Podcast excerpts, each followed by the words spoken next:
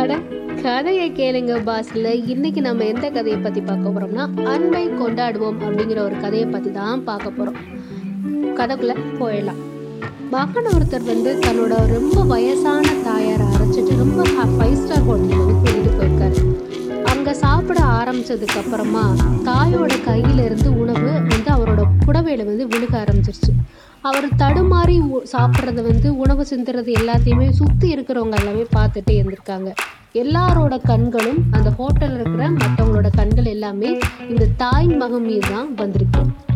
சில பேர் என்ன பேசியிருக்காங்கன்னா அந்த மகனோட காது படவே வந்து சொல்லியிருக்காங்க. எதுக்கு கூட்டிட்டு வராங்கன்னே தெரில வீட்லேயே சாப்பாடு வாங்கி கொடுத்துருக்கலாம்ல அப்படின்னு ரொம்ப நக்கலாக பேசியிருக்காங்க.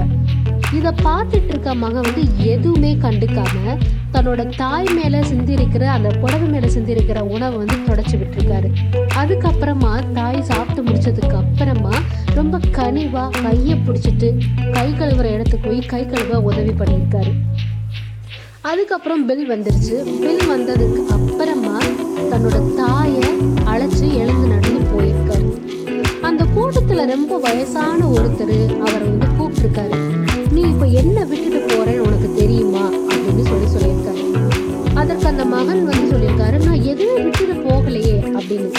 ஆனா அந்த முதியவர் சொன்ன வார்த்தை என்னன்னா இல்ல ஒரு மகன் தாயை எப்படி கவனிச்சுக்கிறணும் அப்படிங்கிற புத்திமதியை நீ இங்கே விட்டு போயிருக்க. இவ்வளவு பொறுப்பான மகனா தாயை கவனிக்க நடந்துக்கிற இருந்திருக்க. அந்த ஒரு விஷயத்த உன்னை நக்கல் பண்றவங்களோ இல்லை சுத்தி உன்னை கேலி பண்றவங்களுக்கோ நீ புத்திமதி சொல்லி அந்த ஒரு விஷயத்த நீ கொடுத்துட்டு போயிருக்க அப்படின்னு சொல்லியிருக்க.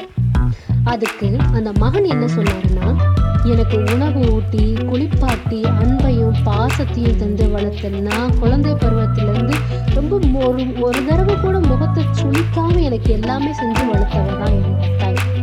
அவரை முதுமையில கவனிப்பது தான் என்னோட பொறுப்பு. எங்குமே கிடைக்காத தூய்மையான அன்பு என் தாயிடம் கண்டு எனக்கு கிடைச்சிருக்கு. இன்னைக்கு நான் பெற்றிருக்கிற இந்த செல்வத்துக்கும் ஆதாரத்துக்கும் எல்லாரும் எல்லாத்துக்குமே வந்து முக்கிய ஆதாரமா இருந்தது அம்மா. இந்த ஹோட்டல்ல என்னோட அம்மா சமையலறை பணியாளராக தான் வேலை பார்த்துருக்காங்க. இந்த ஹோட்டல்ல எப்பவுமே முன்னாடி வந்ததில்லை பின்னாடி வழியாக தான் வந்து அவங்க அப்படியே வேலை செஞ்சுட்டு பின்னாடி வழியே போயிடுவாங்க எனக்கு ஒரு சின்ன வயசுல அம்மா வேலை செய்ய இதே ஹோட்டலுக்கு நான் வரும்போது ஒரு யோசனை இருந்திருக்கு ஒரே ஒரு முறையாச்சும் நம்ம அம்மாவை முன்னாடி கூட்டு வந்து இதே ஹோட்டலில் சாப்பிட வைக்கணும் அப்படின்னு.